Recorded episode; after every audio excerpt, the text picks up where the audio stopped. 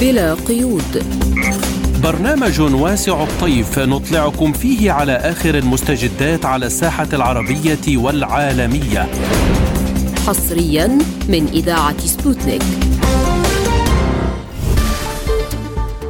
تحية طيبة لكم مستمعينا الكرام من سبوتنيك في موسكو وأهلا بكم في حلقة جديدة من برنامج بلا قيود. نصحبكم فيها اليوم أنا عماد طفيلي وأنا نغم كباس والبداية بأبرز العناوين. نتنياهو يؤكد نوايا إسرائيل في الحفاظ على سيطرتها الدائمة على قطاع غزة. مصر تهدد بتعليق التزاماتها بمعاهدة السلام في حال اقتحام إسرائيل لرفح.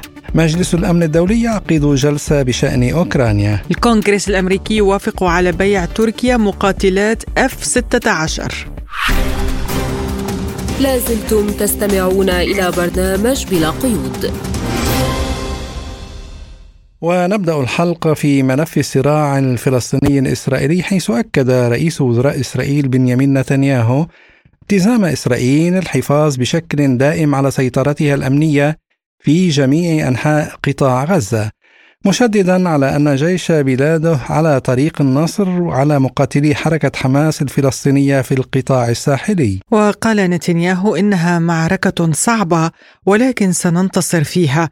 نحن نريد حقا تحقيق نزع السلاح في قطاع غزة وهذا يتطلب سيطرتنا على الأمن ومسؤوليتنا الكاملة في كامل المنطقة غرب نهر الأردن.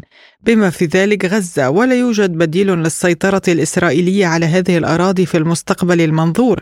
نحن نتحدث عن هذا الأمر إلى المجتمع الدولي وإلى الرئيس الأمريكي جو بايدن وإلى جميع القادة. وللتعليق على هذا الموضوع ينضم إلينا من رام الله الأمين العام لجبهة التحرير الفلسطينية وعضو اللجنة التنفيذية لمنظمة التحرير واصل أبو يوسف. أهلا ومرحبا بك أستاذ واصل في بلا قيود ونسألك بتأكيد نتنياهو نوايا إسرائيل في الحفاظ على سيطرتها الدائمة على قطاع غزة يعني هل هذا يعني أنه بعد السيطرة على القطاع سترغب إسرائيل في السيطرة على كامل فلسطين؟ أكيد هذا هدف آه، معلن للاحتلال. هو تحدث بشكل واضح تماما قبل فترات طويلة ويكرر الآن.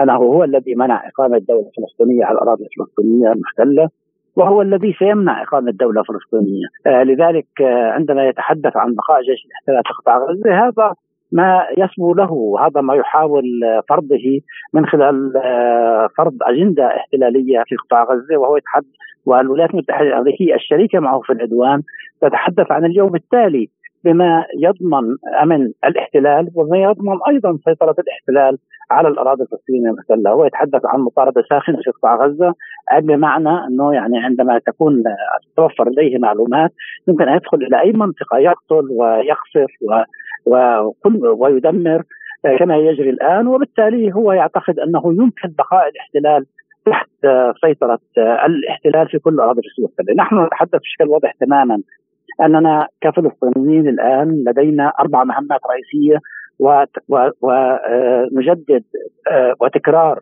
ما آه، نتحدث عنه من أجل اولا وقف العدوان وحرب الإبادة اللي تعرض لها الشعب الفلسطيني بشكل فوري من أجل حقن دماء الشعب الفلسطيني ووقف سياسة التدمير وما يقوم به الاحتلال في الضفة وفي أيضا القدس. بالتزامن مع ما يجري في قطاع غزة مئات آه، نتحدث اليوم عن أكثر من مئة ألف شهيد وجريح ومفقود وتحت الركام في قطاع غزة ونتحدث عن 390 شهيد في الضفة الفلسطينية فقط منذ السابع من أكتوبر الماضي حتى اليوم، أي بمعنى الحرب مفتوحة من قبل قطعان المستوطنين وجيش الاحتلال، وهذا ما يحاول الاحتلال فرضه من خلال سيطرة احتلاله وقطعان وعصابات مستوطنين على الاراضي الفلسطينيه. الأمر الثاني هو أمام تجويع وتعطيل شعبنا والحصار الذي يفرضه الاحتلال. هناك أهمية تكمن من خلال تنفيذ قرارات سواء لها علاقة بمجلس الأمن أو الجمعيه العامه للامم المتحدة أو حتى محكمة العدل الدولية بقرارها الأخير حول توسيع إدخال المساعدات الطبية والغذائية والماء والوقود والكهرباء وغير ذلك آه، من احتياجات إنسانية يحاول احتلال فرضها من خلال إحكام حصاره على شعبنا الفلسطيني بقطاع غزة ويشاهد العالم كيف يجري تجويع وتعطيش أبناء شعبنا الفلسطيني. الأمر الثالث هو رفض كل التهجير لأنه أحد استراتيجيات وأهداف الحرب المعلنة هو تهجير أبناء شعبنا الفلسطيني سواء من قطاع غزة إلى سيناء أو من الضفة والقدس إلى الأردن أو إلى غيرهما. هذا الهدف استراتيجي قديم جديد دائما يتكرر باتجاه أن يكون هناك تهجير للشعب الفلسطيني. الأمر الرابع إنه إحنا أيضا نسعى من أجل أن يكون هناك عملية سياسية جادة وحقيقية تفضي إلى إنهاء الاحتلال والاستعمار الاستيطاني وتقيم دولة فلسطينية على كل الأراضي المحتلة سواء في قطاع غزة أو في الضفة أو قدس العاصمة. وضمان حق العودة اللاجئين المسنود بالاستناد على القرار الأممي 194 وكل ذلك حسب قرارات الشرعية الدولية والقانون الدولي لذلك أنا بعتقد أنه كل ما يفكر به الاحتلال هو يحاول فرض أجندته الاحتلالية ليس أكثر من ذلك وهذا التدمير وهذا القتل الذي يقوم به بشكل يومي يؤكد لنا لا مجال للشك على أن هذه الحكومة لا تلتزم بأي من قرارات الشرعية الدولية الدولي هي دولة مارقة يحكمها عصابات تحاول توسيع رقعة هذا العدوان والجرائم بإسناد وشراكة كاملة من الولايات المتحدة الأمريكية والدول الاستعمارية حيث لم يرتقي عيره فعل على كل المستويات إلى قطره دم فلسطين تنزف من خلال استهداف الاحتلال لأبناء شعبنا الفلسطيني. يعني أيضا دكتور ما هي دلالة ومخاطر الهجوم الذي نفذه الجيش الإسرائيلي على مدينة رفح والذي ذهب ضحيته عشرات الأشخاص بين قتلى وجرحى هل يعني أن هناك نية إسرائيلية لاقتحام رفح بشكل كامل بصراحة ومن خلال الأيام الماضية تحدث عن آه أنه لديه خطة من أجل آه تنفيذ هجوم بري على آه رفح. والذي يعني كما قلت حضرتك آه، يمكن هناك أكثر من مليون ونصف فلسطيني متكدس في هذه البلدة التي يعني عدد سكانها كان لا يتجاوز ال 300 ألف في أقصى الحالات أنا بعتقد اليوم الشعب الفلسطيني الذي يقيم قيام في الطرقات والأماكن العامة ومراكز الكباء المدارس وغيرها وكل ذلك. في اكتظاظ سكاني وفي أيضا مشهد مرعب من خلال عدم وصول المواد الغذائية والطبية والوقود آه، وخاصة ان الاحتلال دمر كل المشفيات ودمر البيوت ودمر المساكن والأبراج وأماكن العبادة ومراكز الإيواء التابعة لوكالة التشغيل لاجئين فلسطين ونروه وكل ذلك أمام أنظار العالم أجمع. لذلك هو يقوم بجريمة آه، مضاعفة أمام آه، كل ذلك. هو يتحدث عن آه، اقتحام أو أو هجوم بري لمدينة رفح. وهذا الأمر الذي كان يعني اليوم اليوم وبالأمس هناك 100 شهيد فقط في رفح من خلال القصف الذي تم وخاصة في ظل الاكتظاظ السكاني الموجود. أكثر من 100 شهيد وأيضا عدد كبير من الجرحى والتدمير. ونحن نعتقد أنه الأولوية الآن تكمن في عملية كما قلت قبل قليل هو الضغط على الاحتلال لوقف هذا الهجوم ووقف الحرب والعدوان وحرب الإبادة اللي يتعرض لها الشعب الفلسطيني. بالتأكيد الدول العربية جميعا ما فيها مصر وفيها كل الدول العربية لديهم آليات عملية في حال تنفيذها وفي حال وضع آليات عملية جادة وعقليه تفضي على فرض عقوبات على الاحتلال ومقاطعة الاحتلال بصعب السفراء وفرض عزلة على الاحتلال بالتأكيد هذا أمر مهم وأنا بعتقد إنه الاحتلال الذي يعني يتعايش مع بيانات الشجب والاستنكار ويتعايش أيضا مع كل ما له علاقة من مواقف لا ترتقي إلى مستوى جدي وحقيقي لها آليات عملية تفرض عقوبات على الاحتلال وتحاكم الاحتلال بشكل جدي وحقيقي لجلب مسؤولي الاحتلال الأمنيين والعسكريين إلى المحاكم الدولية وجب محاكمتهم على جرائم الحرب والعدوان وحرب الإبادة التي عرضها الشعب الفلسطيني. لذلك اليوم آه، مخاطر جمة تحيق في الوضع الفلسطيني جميعا هم يحاولوا بمشاركه أمريكية أن يشكلوا نكبة ثانية للشعب الفلسطيني، يعتقدوا أن الأمر سانح الآن، وهم يعتقدوا أن موضوع التهجير ما زال على الطاولة ويمكن أن ينفذ، وهم يعتقدوا أيضا أن الوقائع الاحتلالية التي تفرض على الأرض يمكن أن تكون يعني سانح هذا الوقت من أجل آه، الاستمرار بها. لولا الموقف الأمريكي الدائم والشريك في مع الاحتلال في هذه الحرب حرب الإبادة تعرض لها الشعب الفلسطيني لما كانت ولم تتواصل اليوم حتى اليوم 129 من حرب الإبادة التي تعرض لها الشعب الفلسطيني وزير الدفاع الإسرائيلي يعلن أن تعميق العمليات في غزة يقربنا من صفقة الرهائن لماذا تتجاهل تل أبيب العدد المتزايد من الضحايا نتيجة تصرفات الجيش الإسرائيلي؟ لأنه يعني هي يعني في كل الحروب والعدوان الذي تقوم به والمجازر والمذابح التي قامت بها منذ 48 وقبل ذلك واستطاعت أن تهجر أكثر من نصف الشعب الفلسطيني إلى مخيمات الرجل والشتات هي تحاول فرض أيضا أجندة طوال سنوات الاحتلال الطويلة ولكن أنا بعتقد إنه ما يفشل مخططات الاحتلال هو الصمود على الأرض والمقاومة الباسله التي يقوم بها شعبنا الفلسطيني في مواجهة جيش الاحتلال سواء في قطاع غزة أو في الضفة في مواجهة جيش الاحتلال القطاع وعصابات المستوطنين. أنا بعتقد الصمود ورفض التهجير والتمسك بالحق الطبيعي والتاريخي والتضحيات التي سام يقدمها الشعب الفلسطيني على الأرض الفلسطينية هذا هو الذي يفشل كل مخططات الاحتلال، الاحتلال يقوم بكل هذه الجرائم لو كان هناك فعلا جديه من قبل المجتمع الدولي لمعاقبة الاحتلال على جرائمه المتواصلة لما استطاع أن يمضي قدما باتجاه تنفيذ المزيد من الجرائم. هناك آه، كيد بمكيالين عندما يتعلق الأمر بالاحتلال وهناك استخدام المعايير المزدوجه دائما عندما يتعلق بالأمر بالاحتلال وأقرب مثل إلى ذلك هو المحكمة الجنائية الدولية التي يعني تم إحالة آه، العديد من الملفات لها والتي ترتقي إلى مستوى جرائم حرب وجرائم ضد الإنسانية وصلب عمل المحكمة الجنائية الدولية وكانت تتهرب من فتح استحقاقات لا علاقة بمحاكمة الاحتلال لقطع الطريق على مواصله هذه الجرائم. وأقرب مثال على ذلك عندما آه، كانت الحرب الروسية الأوكرانية بعد أسبوع كانت هناك مذكرة جلب للرئيس بوتين أي بمعنى أن هناك تسييس لهذه المحكمة وهناك محاولات للتهرب من استحقاقات لا علاقة بمحاكمة الاحتلال على جرائمه الذي يشاهد العالم أجمع كيف يتم استهداف الأطفال والنساء والتدمير الذي طال كل مناحي الحياة من أجل خلق بيئة طاردة يشكل هاجسه الرئيسي والاستراتيجي حول مسألة التهجير لأبناء الشعب الفلسطيني. وسائل الإعلام أفادت بأن المفاوضات بشأن إطلاق سراح الرهائن المحتجزين لدى حماس تحرز تقدما ما واقعية عملية سلام الآن في ظل تصاعد القتال والتهديد باقتحام رفح يعني الاحتلال يمضي قدما باتجاه تنفيذ أجندات لها علاقة بالقتل والتدمير وكما قلت آه، منذ بداية الحرب كان هناك تقرير آه، رشح عن آه، ما يسمى الاستخبارات العسكرية الاحتلالية كان يتحدث عن أهداف استراتيجية لهذه الحرب بتغيير كل ما له علاقة بالستاتيكو اللي كان قائم آنذاك والذي كان هناك يعني محاولة لمنع أي تدخلات على المستوى الدولي من أجل أن لا يكون هناك لا عملية سياسية تفضي إلى انهاء الاحتلال ولا حقوق الشعب الفلسطيني كما قلت المسموده باقرارات الشرعيه الدولية والقانون الدولي وفي مقدمتها اقامه دوله فلسطينيه مستقله وعاصمه القدس وحق العودة للاجئين الفلسطينيين.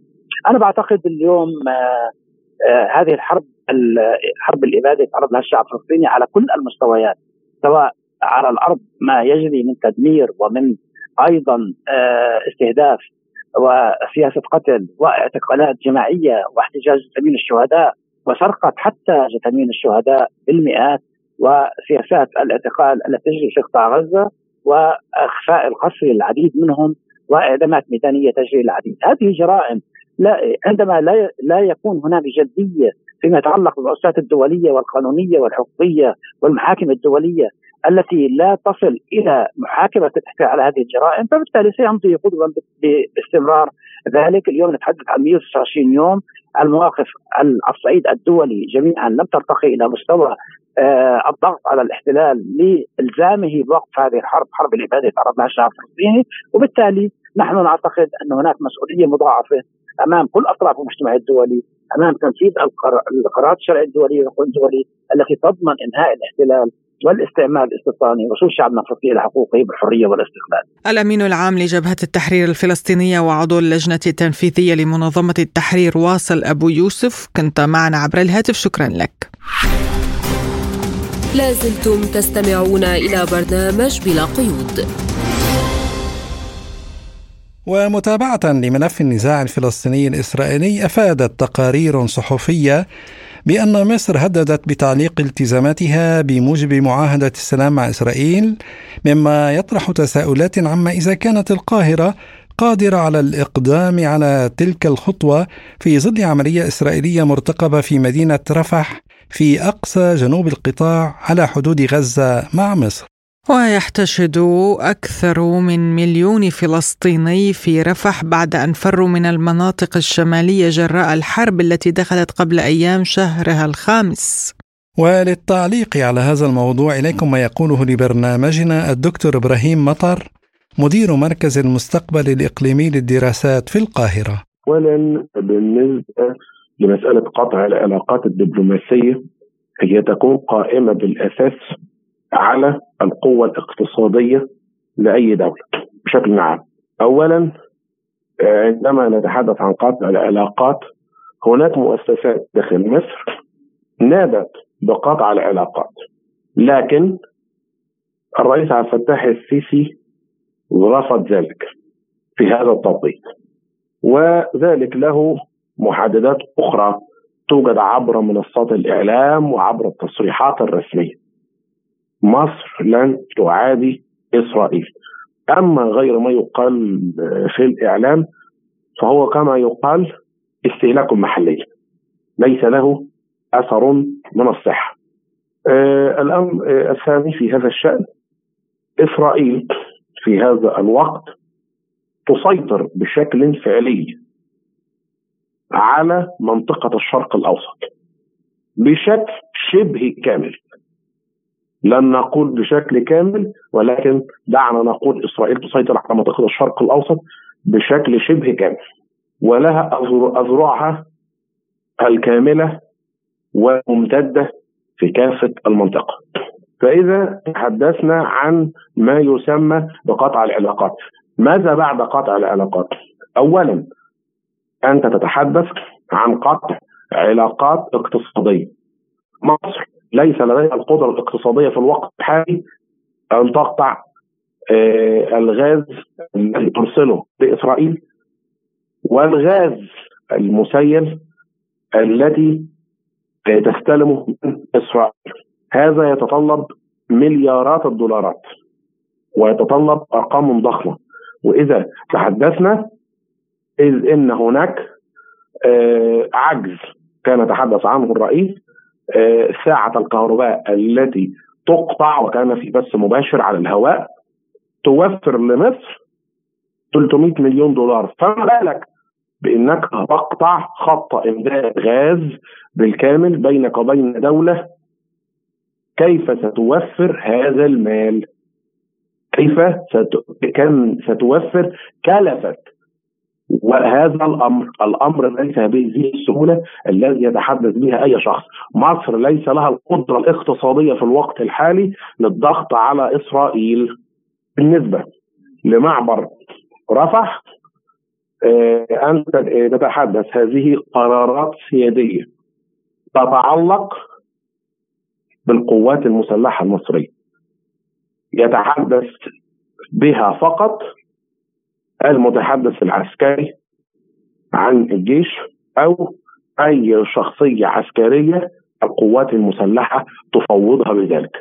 هذا شأن عسكري بحت ليس للسياسيين به نقد أو جميل. وفيما يخص احتمال إعطاء البيت الأبيض الضوء الأخضر للعملية العسكرية في رفح يقول الدكتور إبراهيم مطر الرئيس جو بايدن الرئيس جون بايدن الرئيس الأمريكي هو أعطى الضوء الأخضر منذ أن تولى الولايات المتحدة الأمريكية كرئيسا للدولة لإسرائيل أن تفعل ما تحلم لها في الأراضي الفلسطينية نقول المتبقيه الذي يوجد بها عدد من الفلسطينيين والمستوطنين الإسرائيليين ونحن نتحدث عن واقع ولا يجب أن ننفصل عنه. الأمر الثاني كل ما يحدث في هذا آه الشأن آه إسرائيل آه بالفعل تسيطر على كافة الأراضي الفلسطينية. ولكن الفلسطينيين عندما نقول إنهم سيعبرون مصر مصر الآن خالقة للمعبر. وإسرائيل تريد بشكل أو بآخر تهجير الفلسطينيين لكي تكون هناك ما يسمى تحقيق الحلم الإسرائيلي أن يكون هناك دولة قائم بها شعب إسرائيلي خالص ومن ثم الدخول الغزو الاسرائيلي الكبرى. عند عندما تسمع في يوم من الأيام إن إسرائيل انتهت من شعب الغزاويه اعلم إن الدور على كافة المناطق العربية بالكأس بايدن وكافة المرشحين الذين الآن يظهرون للترشح لرئاسة الولايات الأمريكية بلا استثناء يتنافسون من سيعطي لإسرائيل أكثر ولاء وهذا بالطبيعي هذا هو الطبيعي على مستوى العالم لأن آه، الطاولة المالية على مستوى العالم من يتحكم فيها؟ اليهود. وهذا أمر بديهي لأي شخص في العالم. وهم من يتحكمون في البنوك والأصول المالية وكل شيء. فإسرائيل ليست قوتها آه، في داخلها كان هذا الدولة. قوة إسرائيل في رجال الأعمال الذين يدورون العالم من الخارج. وحتى وحتى وإذا ضرب إسرائيل وسحقت ستعاد مرة أخرى وبأسرع مما كان. لأن هناك من يريد إقامة هذه الدولة بشكل أو بآخر ويوفر لها الدعم اللوجستي والسياسي والعسكري والمادي. وعن احتمال أن يؤدي التصعيد على الحدود الفلسطينية المصرية إلى دخول مصر بشكل كامل في الصراع يقول مطر مصر غير قادرة على الدخول في أي صراع في الوقت الحالي ولا في المستقبل نحن نتحدث عن دولة لديه دين خارجي غير الدين الداخلي بمئات المليارات كيف سيكون هناك تمويل لصراع عسكري من أين ستأتي هذه الأموال؟ من أين ستأتي هذه الأموال؟ هذه نقطة هامة. نحن سنقول مصر في الصراع. الكلام سهل جدا.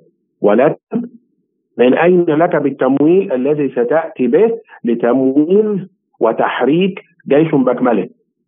الطائرة العسكرية تكلف في استعمال السماء ملايين الدولارات بطلعة جوية. فما بالك إن طلعة عسكرية واحدة قد تتحدث عن ميزانية؟ آه لمصر 15 ضعف. لكي تدخل صراع عسكري. أما إسرائيل فلديها كافة الامكانيات المادية والعسكرية واللوجستية. وانت لا تحارب إسرائيل انت تحارب الولايات المتحدة الأمريكية وحلف الناتو. استمعنا إلى الدكتور إبراهيم مطر مدير مركز المستقبل الإقليمي للدراسات في القاهرة. لازلتم تستمعون إلى برنامج بلا قيود. وإلى الشأن الأوكراني حيث طالب النائب الأول للمندوب الروسي لدى الأمم المتحدة ديمتري بوليانسكي مجلس الأمن الدولي بعقد اجتماع طارئ وذلك بشأن اتفاقيات مينسك التي تم التوقيع عليها في هذا اليوم من عام 2015 لتذكير الزملاء بالفرصة التاريخية التي أهدروها وأهدرها نظام كييف ورعاته للتوصل إلى حل سلمي للأزمة الأوكرانية الداخلية على حد قوله. وأضاف بوليانسكي سنتحدث أيضا عن كيف فشل المجلس بسبب تصرفات الأعضاء الغربيين في مجلس الأمن في تنفيذ إحدى أهم مهامه وهي منع الأزمات والصراعات. وقال بوليانسكي لسبوتنيك في معرض رد على سؤال حول فرص نجاح مؤتمر السلام بشأن أوكرانيا في سويسرا الفرصة صفر. صفر تماما. والجميع يعترف بذلك حتى رئيس سويسرا أقر بذلك.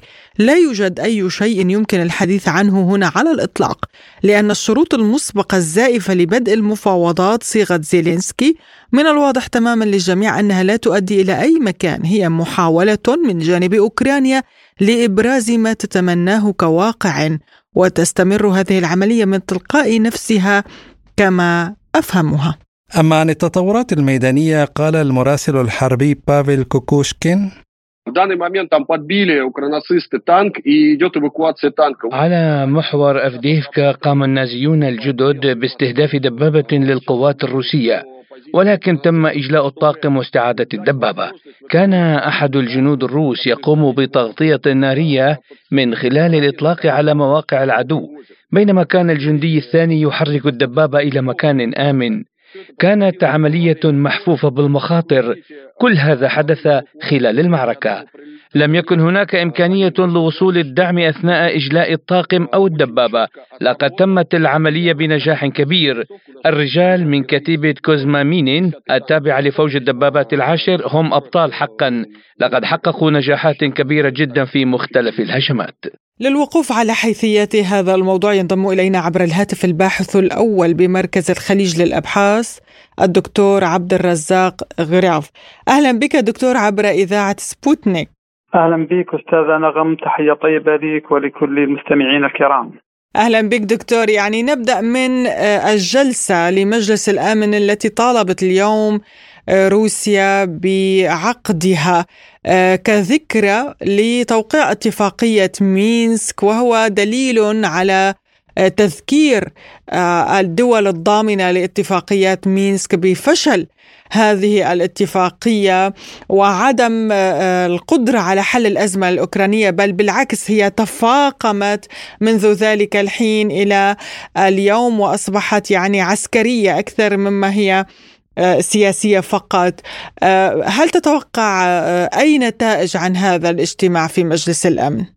وبداية أستاذة نغم اسمحي لي آه، أن أعرج على المقابلة التلفزيونية التي عملها الرئيس الروسي فلاديمير بوتين مؤخرا مع الصحفي الأمريكي تاكر كارلسون والتي وصفت في الإعلام الأمريكي بأنها مقابلة القرن ذلك بالنظر للزخم الذي صاحبها سواء على مستوى دوائر صنع القرار الغربي الرسمية أو حتى على المستوى الغير رسمي وذلك بالنظر بعدد المشاهدات التي تجاوزت ال 100 مليون مشاهدة في ظرف ثمان ساعات الأولى بعد الإعلان عن المقابلة بشكل مباشر. وهو ما رأت فيه الكثير من دوائر صنع القرار الرسمي والغير الرسمي في الدول الغربية وخاصة في الولايات المتحدة أنها انتصار دعائي ضخما للرئيس الروسي بوتين. والان وصلت إلى المليار.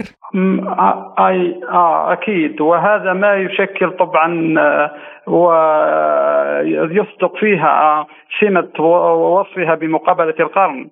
طبعا هذه المقابلة كانت قد لخصت كل حيثيات الأزمة الراهنة بكل أبعادها الإقليمية والدولية سواء على المستوى العسكري والمستوى الاقتصادي والسياسي أو حتى على المستوى القيمي والحضاري. وهذا طبعا ما يعطي انطباعا اوليا بحجم والرهانات المتبادلة بين كل أطراف الصراع في أوكرانيا بل وجذور هذه الأزمة وجذور الصراع الروسي الغربي من الأساس.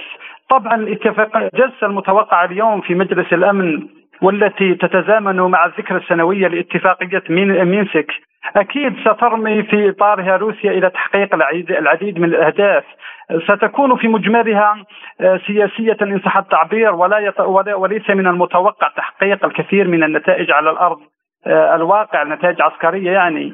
أكيد أنها ستعيد تذكير الغرب بأن رهاناته الفاشلة في أوكرانيا هي ما أدت إلى وصول الأزمة إلى المستوى الذي وصلته اليوم وتحول الأزمة إلى حالة من الفشل المزمن في اداء في أداء مجلس الأمن ومعظم المؤسسات الدولية لأقدس مهامها أكيد وهو تحقيق السلم والأمن الدوليين.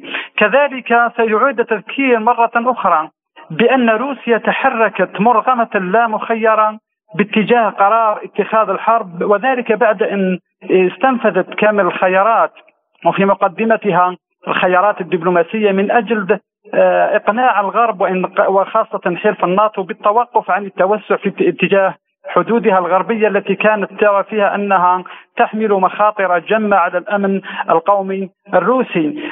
نقطة أخرى كذلك ترمي إليها روسيا ربما وهي أنها سترمي الكرة مجددا في ملعب الغرب الراعي لنظام كييف من أجل التحرك وتغليب لغة العقل عن باقي آه، الأدوات التي ظل يستخدمها طوال سنتين ماضيتين من الحرب والتي لم تأتي إلا بالفشل المزمن على كل الأطراف.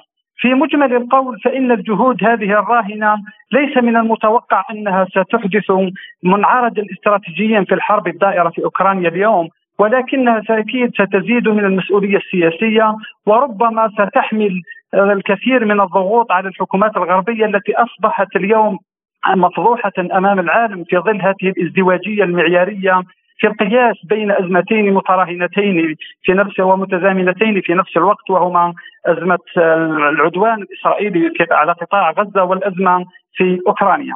طيب وسائل الإعلام أفادت أن أوكرانيا تعيش حاليا أسوأ أزمة عسكرية منذ بدء العملية العسكرية الروسية الخاصة يعني في حال استمرار هذه الأزمة هل سينهار نظام كييف برأيك في نهاية المطاف؟ هو مفهوم الانهيار علينا ان أن نحدد اولا مفهوم الانهيار، إذا كان المقصد بالانهيار هو سقوط النظام فإنه يصعب على الأقل في المدى القريب آه، البناء على هذه الرؤية الاستراتيجية، والسبب الرئيسي والدافع الرئيسي وراء ذلك هو الدافع الغربي الذي لا يمكن أن يسمح بسقوط نظام كييف على الأقل في القريب العاجل. في, في كل الأحوال فإن السيناريوهات أمام النظام الأوكراني كلها سيناريوهات قاتمة وهو وكل يوم يمر في الحرب هو يعتبر ليس في صالحه وليس من مصلحة استمرارية الحرب وديمومة الحرب على هذا النحو وعلى هذا المستوى. ولكن في الأخير هو لا يستطيع أن يقول كلمته الأخيرة بشكل مستقل عن عن رعاته الغربيين فهو لا يستطيع التوقف جراء الضغوط الغربية. وفي نفس الوقت لا يستطيع الانتصار جراء الفشل المزمن الذي أصاب هجومه المعاكس طوال أشهر ولم يحقق أي نتيجة وهو ما ما وضع الكثير من علامات الاستفهام حول فعالية الدعم الغربي المقدم والملايير التي قدمتها الكثير من الدول الغربية الراعية لهذا النظام. وحتى لو افترضنا وتوقفت الحرب فجأة ووصلت كل الأطراف إلى قناعة تامة بأن مستوى الصراع قد بلغ المستوى الذي يتطلب على الأقل وقفه مؤقتا فإن تداعيات ما بعد الحرب سترهن مصير أوكرانيا بحكم هذه المديونية الضخمة التي ستبقي هذا النظام رهينة في يد رعاتها الغربيين. هذا طبعا إذا استثنينا أنه إذا ننتظر سيناريو معين وهو ربما سيناريو غير وارد مرتبط بأن يقول الشعب الأوكراني كلمته أو حتى الضباط من ذوي المستويات الوسطى والصغيرة في إحداث تحول عسكري بأي شكل من الأشكال ربما سيساهم في تغيير هذه الوجوه أو الصف الأول هذا الراهن في القيادة الأوكرانية وهو ربما ما سيدفع ربما أوكرانيا نحو تبني استراتيجيات مختلفة أو مخالفة لما هو جاري الآن.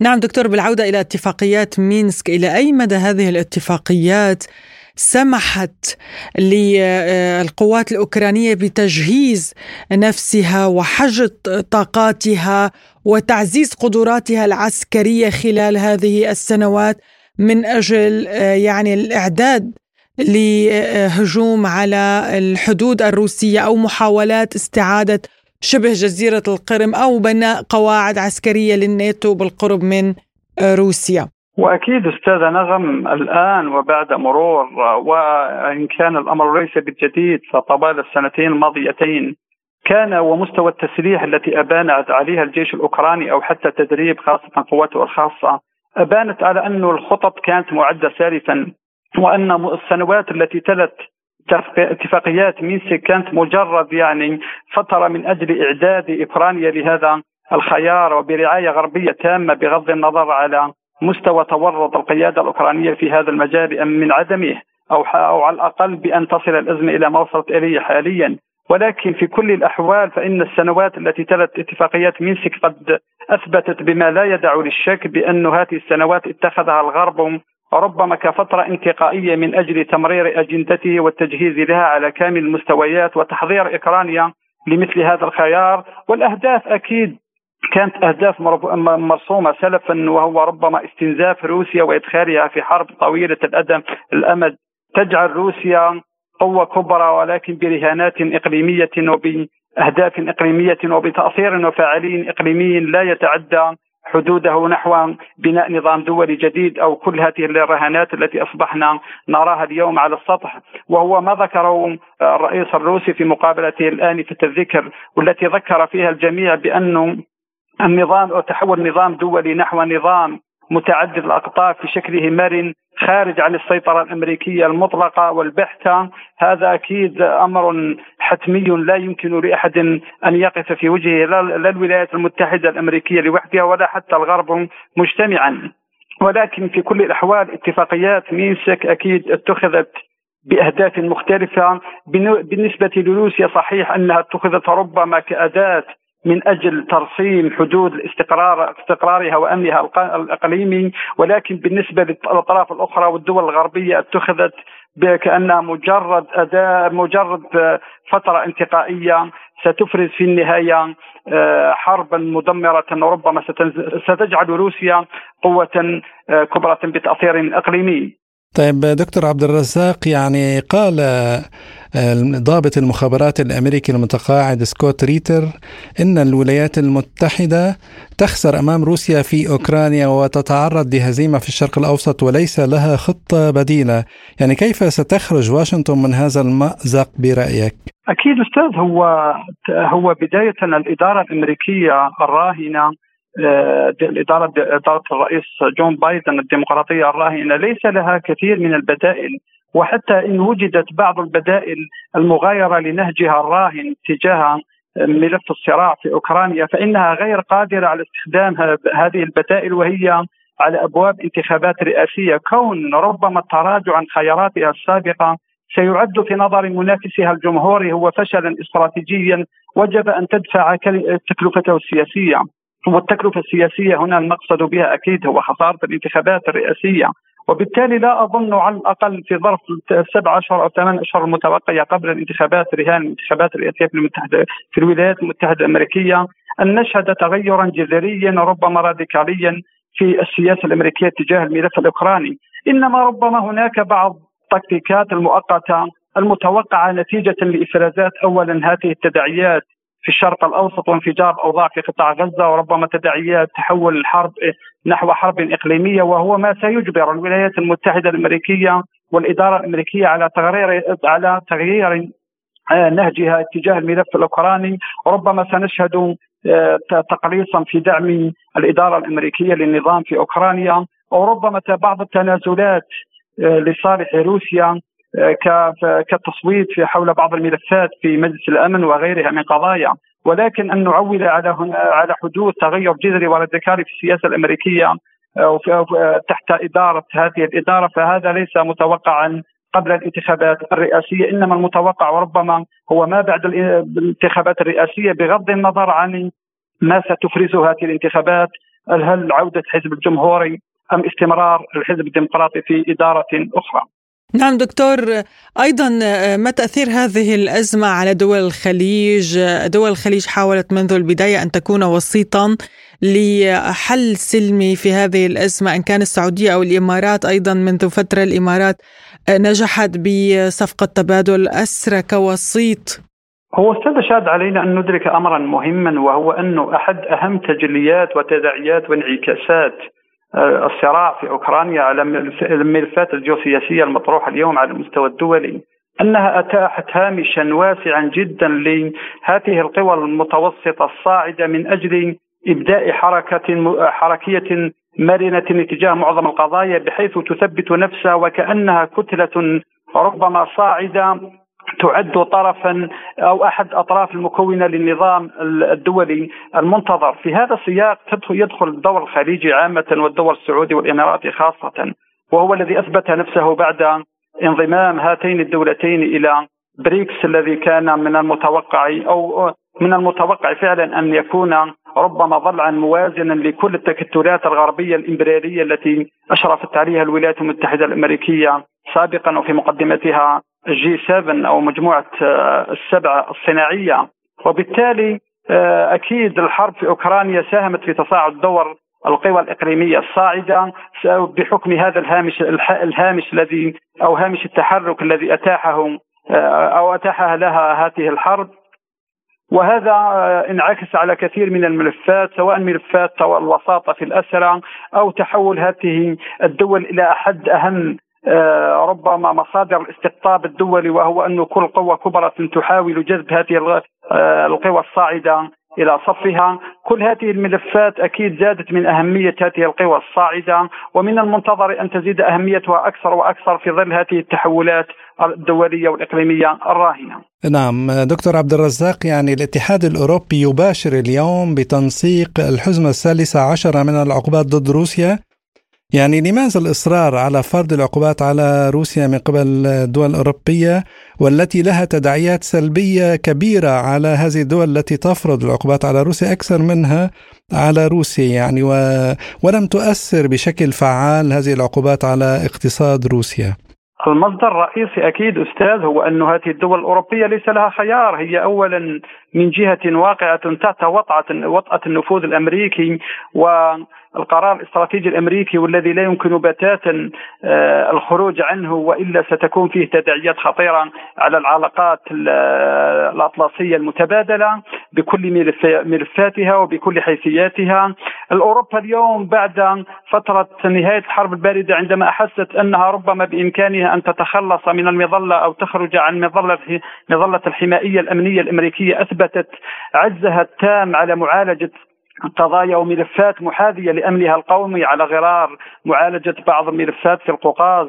إلى غير ذلك في البوسنة والهيرسك وفي كوسوفو. وبالتالي لا يمكن الحكم أبدا بتاتا على الموقف الأوروبي أنه موقف مستقل عن نظيره الأمريكي. في الأخير أوروبا خاسرة في كل الأحوال فهي إن تملصت من من القرار الأمريكي أكيد هي أمام العصا الأمريكية. وإن هي دخلت في علاقات صدامية مع روسيا الجار الموثوق في الكثير من الملفات خاصة ملف الطاقة أكيد ستدفع ضريبة أخرى. وبالتالي فإن الاستمرار في هذا النهج أوروبا هي مجبرة لا مخيرة على الاستمرار في هذا النهج بدون فعالية كبيرة، الاقتصاد الروسي أبان عن مرونة كبيرة وضخمة في مواجهة هذه العقوبات، التعويل على استنزاف الطاقة الروسية أكيد كذلك أثبت أنه خيار غير فعال، التعويل على تقويض الاقتصاد الروسي كذلك أثبت أنه غير فعال، تجميد الأصول الروسية امتلكت روسيا الأدوات اللازمة من أجل مواجهة هذا الخيار وما التهديدات التي خرجت من روسيا بالأمس حول مشكلة تجميد الأموال إلا أكبر دليل على ذلك، توفر البدائل أمام روسيا نحو التوجه نحو الشرق وخاصة اتجاه الصين. أتاح لروسيا ربما بوابة كبيرة جدا للخروج. كذلك من هذا الحصار إن صح التعبير التي كانت ترمي إليه الولايات المتحدة الأمريكية وحلفائها الاوروبيين وبالتالي كل هذه العوامل مجتمعة ربما أضعفت أكثر فأكثر من الموقف الأوروبي وأبانت عن قوة وصلابة الاقتصاد الروسي والموقف الذي انعكس على الأداء السياسي الروسي الخارجي. وهو وهو مسار ليس من المتوقع أن آه، يتغير مستقبلا. ربما آه، الاتحاد الأوروبي يسير نحو فجوة أعمق ونحو فشل أعمق نتيجة لتشبثه بهذا الرهان وبهذه التبعية الشبه المطلقة للاستراتيجيه الأمريكية. الباحث الأول بمركز الخليج للأبحاث الدكتور عبد الرزاق غراف شكرا جزيلا لك على هذه المداخلة. شكرا دكتور. شكرا جزيلا لكم سعيد بملاقاتكم لازلتم تستمعون إلى برنامج بلا قيود. وإلى تركيا حيث أعلنت السفارة الأمريكية في تركيا أن الكونغرس وافق رسميا على بيع مقاتلات اف 16 لتركيا الأمر الذي ينهي اشهرا من المفاوضات بين واشنطن وأنقرة في هذا الصدد. وجاء في رسالة نشرتها السفارة الأمريكية بأنقرة إن قرار الكونغرس بالموافقة على أن تحوز تركيا 40 مقاتلة F-16 و79 مجموعة للتطوير يشكل تقدما كبيرا كما أكدت أن أسطول تركيا من طائرات F-16 يحمل أهمية بالغة بالنسبة لقوة حلف شمال الأطلسي ويضمن إمكانية التشغيل البيني المستقبلي بين الحلفاء. حول هذا الموضوع قال الخبير بالشأن التركي مصطفى أوتجان لبرنامجنا. طبعا تركيا لما قبلت أصلا انضمام السويد إلى حلف الشمال الأطلسي انفرزت العلاقات مع الولايات المتحدة الامريكيه، أمريكا كانت من جانبها ترى أن هناك مقايضة بين قبول تركيا لعضوية السويد لحلف شمال الأطلسي آه، بالبيع طبعا مقاتلات 16 وتحديث تحديث بعض الطائرات الموجودة آه، في في تركيا من هذا النوع. اذا هذا طبعا إرادة أمريكية لتقوية العلاقات أو جذب استماله تركيا إلى إلى جانب الولايات المتحدة الأمريكية أو إلى جانب حلف الشمال الأطلسي تركيا كانت تقف يعني على مسافة مع قرارات حلف الشمال الاطلسي وأيضا هناك علاقة مع روسيا مستديمة علاقة مستديمة مع روسيا مما كان يزعج الولايات المتحدة الأمريكية. لذلك لما قبلت تركيا طبعا عضويه سويد يعني الولايات المتحدة الأمريكية أرادت تحسين على علاقة أو تقريب تركيا مجددا إلى أحضان الحلف إذا جاز التعبير. إيه طبعا نعم ولكن حتى الآن هناك توازنات ليست لصالح تركيا مثلا هناك إرادة أمريكية لبيع مقاتلات اف 35 إلى اليونان وغيرها من البلدان. وحتى الآن ليس هناك أي تقدم بالنسبة لي فقط بوضات من جانب الولايات المتحدة الأمريكية ولكن ليس هناك تقدم لبيع مثل هذه المقاتلات الجديدة إلى تركيا حتى تكون توازن بين تركيا واليونان. هناك توازن مفقود يعني ويتسع الخرق بين جانب الجانب اليوناني وبين تركيا. مع ذلك نعم ربما يؤذذ ترسانة تركيا العسكرية جو جوا. يعني هذه هذه الصفقة ربما تعزز. نعم ولكن هذا لا لا يكفي. وفيما إذا كانت صفقة بيع المقاتلات الجديدة ضرورية جدا لتركيا لتعزيز دفاعها يقول أوزجان. طبعا تركيا تعتمد على المقاتلات على أسلحة الأمريكية. هناك قاعدة غير مكتوبة في حلف الشمال الأطلسي. الدول منضمة أو أعضاء في مثل في في حلف الشمال الأطلسي لابد أن تشتري طبعا أسلحة الأمريكية. يعني لذلك اعترضت الولايات المتحدة الأمريكية اشتراء تركيا شراء تركيا أجهزة الدفاعية عن روسيا. لأن تصنف روسيا على أساس خارج طبعا سرب حلف الشمال الأطلسي وأيضا دولة معادية بالنسبة لحلف الشمال الأطلسي. لما عكرت العلاقات بين واشنطن وتركيا منذ السلطان محمود الثاني كانت هناك علاقة علاقة بين تركيا وروسيا يعني كيف نقول مختلفة. لأن جغرافيا تركيا تجبر تركيا على أن تتعامل مع روسيا. يعني إن لم يكن كحليف ولكن كدولة يعني لها وزن لها وزن.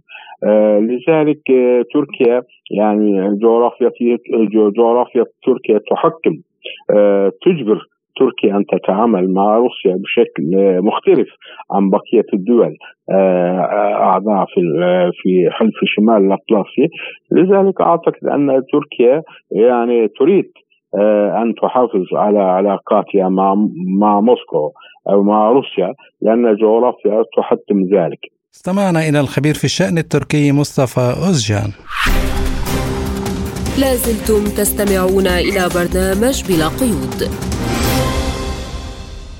وإلى ملفنا الاقتصادي حيث ذكرت وسائل إعلام أمريكية أن قطاع الصناعات النووية الأمريكية يتوقع حظر واشنطن استيراد اليورانيوم المخصب من روسيا العام الجاري إذ نقلت عن مصدر مطلع في مجال الصناعات النووية الأمريكية أن هذه التوقعات جاءت عقب تصويت الحزبين الجمهوري والديمقراطي في مجلس النواب الأمريكي لصالح هذا الإجراء في ديسمبر كانون الأول الماضي. ونقلت عن باريس شخت المدير التنفيذي لشركة يورينكو الأوروبية وهي أكبر مورد لليورانيوم المخصب لمحطات الطاقة الأمريكية قوله إن يورينكو لديها القدرة الكافية لتغطية الواردات الروسية من اليورانيوم في حال صدور قرار حظر الاستيراد مضيفا أن مشروع القانون الأمريكي الذي يقترح حظر واردات اليورانيوم الروسي من شأنه تعزيز الجهود المبذولة من قبل الغرب لتعزيز سلاسل التوريد النووية الخاصة بها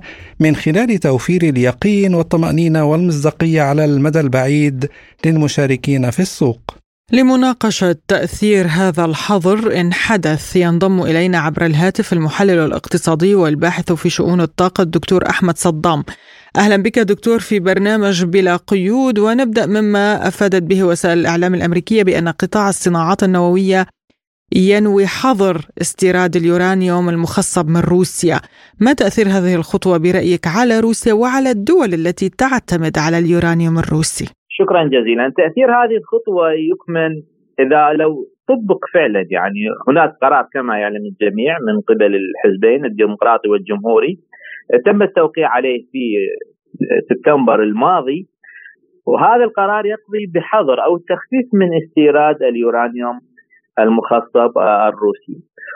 ولكن مع ذلك هناك مرونة في هذا القرار إنه حينما لم يكون هذا ما أشار إليه المشروع القانون حينما لا يوجد بديل من حق وزير الطاقة الامريكي الاستمرار في استيراد آه، اليورانيوم الروسي. ولكن مع ذلك لو افترضنا تطبيق هذا القرار فعليا هذا أكيد سوف يؤثر على آه، الإيرادات المتحصلة لقطاع اليورانيوم الروسي وتحديدا شركة روس أتوم. يعني ممكن هذا أن يحقق خسارة بحدود 4 مليار دولار سنويا. وأيضا ممكن أن ينعكس التأثير في روسيا على لأنه بحكم أنه هذه الإيرادات من اليورانيوم توظف في تمويل الترسانة النووية الروسية. وأعتقد هذا ممكن أن يشكل تأثير كبير. هل تتوقع قيام الولايات المتحدة بهذه الخطوة وهي سجلت أرقاما قياسية في مشترياتها لليورانيوم الروسي عام 2023؟ عمليا لا أعتقد أن القرار سوف يطبق وحسب تصوري إنه هذا ممكن آه، مشروع القانون هو بحد ذاته يشكل ورقة ضغط ولكن من الناحية العملية لا يمكن تطبيقه لسبب بسيط بحكم آه، رخص آه، النووي الروسي واليورانيوم الروسي عفوا وبالتالي هناك حتى المفاعلات وهناك جوانب فنية على سبيل المثال هناك اعتماد كبير في دول أوروبا بحدود 40% وفي الولايات المتحدة بحدود 20% اعتماد كامل على اليورانيوم الروسي. وهناك أيضا ما يقارب 18 مفاعل أو 18 مفاعل نووي روسي موجود في آه، دول أوروبا. وهناك جوانب فنية لا تسمح باستخدام يورانيوم آخر. ومع آه، انخفاض تكلفة اليورانيوم الروسي بالمقارنة مع الدول الأخرى هذا يتيح أو يشير إلى عدم تطبيق هذا القرار لا سيما وأن القرار كما ذكرت أو مشروع القانون الأمريكي قد وضع مرونة تسمح لوزير الطاقة الأمريكي بالاستمرار بالاستيراد في حال عدم وجود بديل، حاليا لا يوجد بديل أمثل والبدائل الأخرى هي أكبر كلفه. نعم دكتور يعني برأيك ما الدول التي يمكن أن تحل محل روسيا في إمدادات اليورانيوم خاصة وأن اليورانيوم الذي آه، تنتجه روساتوم الروسية لا يستطيع أحد إنتاج آه، مثل هذا النوع؟ آه، أعتقد هناك تحالف من عدد من الدول وهذا ما حصل في اليابان في العام الماضي. هناك اتفاق ما بين بريطانيا والولايات المتحدة وكندا واليابان وفرنسا. هناك خمسة دول. ولكن ضمن المدى القصير هذا لا يمكن أن يتحقق على أرض الواقع. هم اتفقوا على السعي في التخفيف من استيراد اليورانيوم آه، الروسي والسعي إلى عقد تحالفات في سبيل آه، يعني تخصيب اليورانيوم والحلول محل اليورانيوم الروسي ولكن كل ذلك يستلزم وقت ويستلزم جوانب فنية في المفاعلات النووية الموجودة في الدول التي تستهلك اليورانيوم الروسي وبالتالي أعتقد على المدى المتوسط لا يمكن أن تكون هناك بدائل مثلى لليورانيوم آه، الروسي هذه كما ذكرت مرة أخرى ممكن أن تشكل يعني نقاط تحالفات استراتيجية على المدى آه، الطويل ولكن ضمن المدى المتوسط والمدى القصير لا أعتقد هناك بديل آه، امثل. اليوم روسيا تبني عدة محطات نووية في عدد من الدول العربية يعني كيف سيؤثر هذا الحظر إن حدث على إتمام المشاريع وهل هي خطوة متعمدة لضرب هذه المشاريع لحرمان الدول العربية من الطاقة النووية؟ نعم بكل تأكيد هذا ممكن أن يأتي ضمن هذا الإطار ويؤثر بشكل كبير لا سيما أنه آخر اتفاق كان مع جمهورية مصر العربية في إنشاء مفاعلات نووية وتوليد للطاقة الكهربائية أكثر من 5000 ميجا واط ضرب هكذا مشاريع من خلال هذه العقوبات. أكيد هذا سوف يؤثر على هذه الدول في تطلعاتها في استخدام الطاقة النووية والطاقة النظيفة. وأيضا هذا ممكن أن يؤخذ إذا أخذناه من الناحية البيئية ممكن أن يتعارض مع قمة المناخ. لأن كل الدول تسعى لاستخدام أو معظم الدول تسعى لاستخدام الطاقة النووية في سبيل تقليل الانبعاثات وتقليل استخدام الغاز النفط أو الوقود الأحفوري. وبالتالي هكذا قرار. لو طبق فعلا أكيد سوف يتعارض مع مع قمة المناخ مع تطلعات الدول نحو طاقة نظيفة وتقليل مستوى الانبعاثات. وأيضا يؤثر بشكل كبير حتى على القطاعات الاقتصادية إذا ما أخذنا إنه هذه المفاعلات النووية الروسية التي سوف تبنى في بلدان عربية ودول أجنبية أخرى يعني منها تركيا على سبيل المثال. في جنوب تركيا هناك مفاعل نووي كبير أيضا. كل ذلك يؤثر بشكل كبير على هذه الدول من الناحية الاقتصادية لا سيما أن هذه المفاعلات سوف تستخدم بشكل سلمي وتؤثر وتمثل عصب اقتصادي آه، مهم لهذه الاقتصادات لا سيما في مجال آه، إنتاج الطاقة الكهربائية والاستخدامات المدنية الأخرى. المحلل الاقتصادي والباحث في شؤون الطاقة الدكتور أحمد صدام شكرا لك على هذه المداخلة. لازلتم تستمعون إلى برنامج بلا قيود.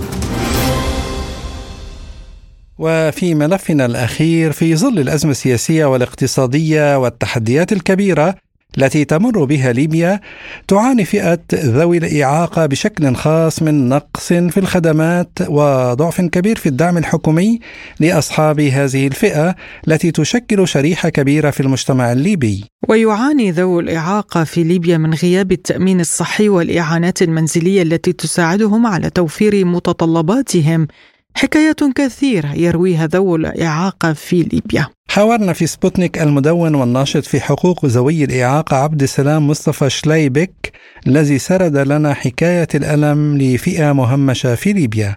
تدوين حقيقي كان بداية 2009 يعني كمدونة وقبل كان في 2008 لكن 2009 بديت بشكل آه عندي مقالات تمشي تلقى من 2009 مدون آه تدوينات. وأول موقع انصمم في 2004 موقع إلكتروني. موقع خاص سميته جمهور ماي هوم. طبعا في 2008 انضميت إلى اللجنه البارالمبيه الليبية والأولمبياد الخاص الليبي كمصمم مواقع إلكترونية لجهتين هما وأيضا مدير التواصل الاجتماعي.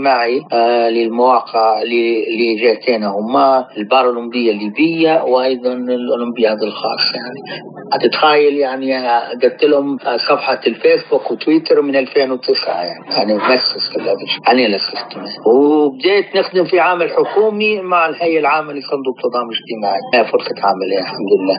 حتى هو اسست لهم وأيضا مشرف على الموقع الإلكتروني بتاع الهيئة العامة لصندوق التضامن الاجتماعي موفرين اللابتوب موفرين الانترنت كنت نخدم من حوشة وأونلاين لأن اعاقتي شوية صعبه شوية ما ما تلاقيناش لكن 2010 طبعا كلها خدمة بارالمبي يعني قاعد مستمر. كل سكيلز يعني كل مهارات. في 2017 غادرت ليبيا إلى بريطانيا. ولا حتى الآن مستقر فيها هي فرصة كانت عن طريق البارالمبية الليبية. وعندي أقارب هناك قعدت يعني استقريت نوعا ما. قلت لاني أنا مولي إن شاء الله. العام هذا واللي بعده بإذن الله. يعني حنكون ما بين ليبيا وبريطانيا بإذن الله. والاعاقه طبعا أنا يمكن حسن حظ إن عائلة هي اللي أكثر شيء يعني دعمتني في هذا الشيء. لو مش من عائلة يعني ما أظنش. وصلوا أيضا حتى جيران.